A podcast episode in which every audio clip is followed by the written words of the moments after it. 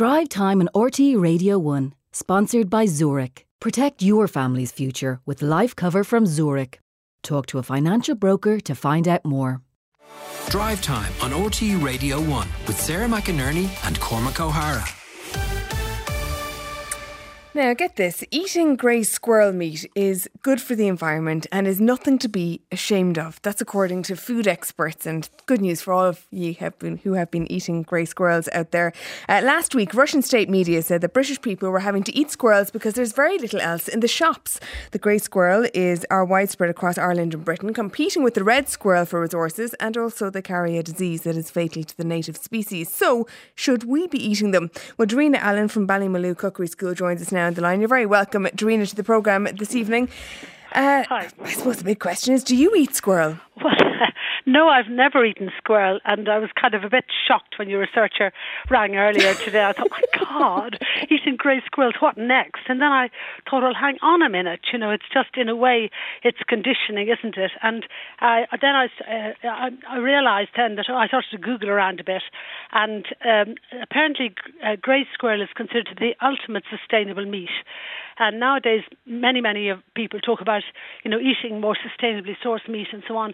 So in a way, I suppose it's a question of conditioning. We have all have blocks about uh, some things we think are acceptable and other things we aren't.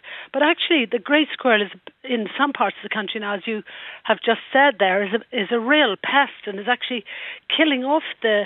Uh, I mean, it's crucial to the survival of the red squirrels that we do something about culling them and everything. So it's a, it's a problem. But anyway, um, So, if we were to start eating them, yes. um, what what kind of meat would you expect a great like you know they do a lot of running around the place i can't imagine they'd be awfully tender Oh, yeah, there's probably not very much on them either.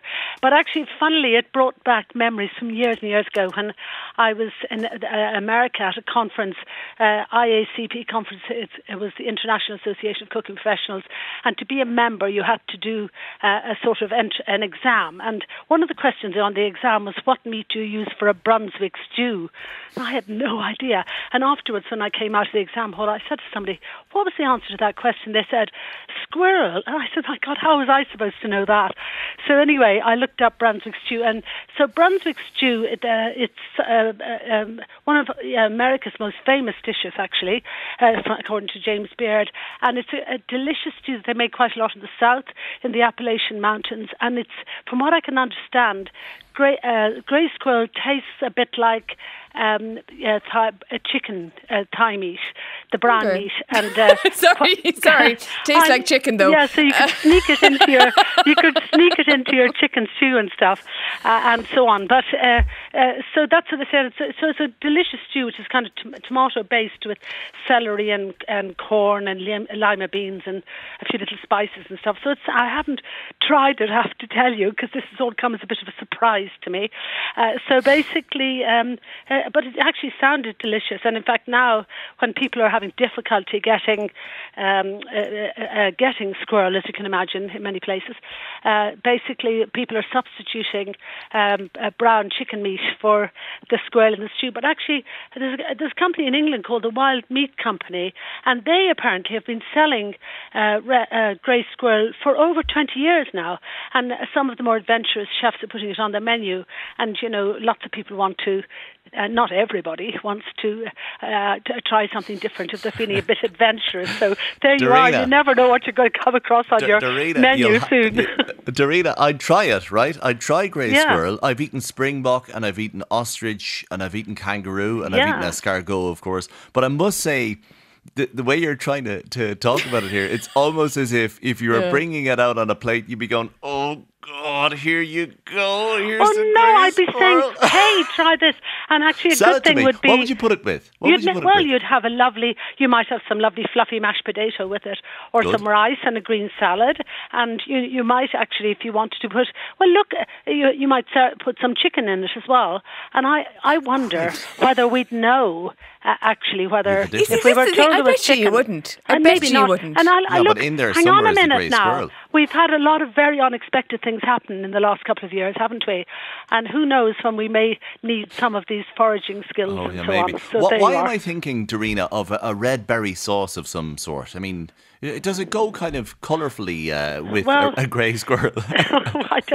That- and now remember, I only had this question sort of about a couple of hours ago, so I'm, I'm about as much of an expert on it now as you are.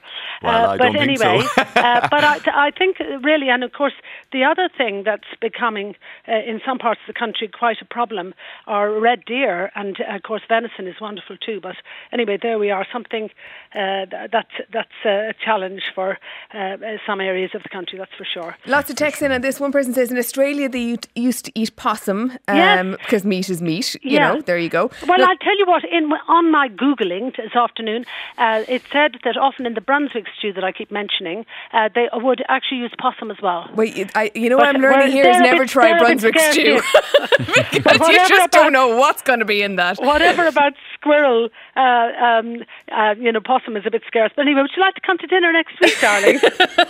Another person says, This is Simon in Wicklow. I have a thousand hazelnut trees, and the feckin' greys are eating into my profits literally. I'd happily eat them, says Simon. I reckon they'd be delicious. They might be a bit nutty, would they? That hadn't occurred to me. Does it we work like that? Well, we don't know, but we need to try, and we need to be open-minded about these things, don't we? We Will you put, it, put them on the menu, Darina? Oh, Pardon?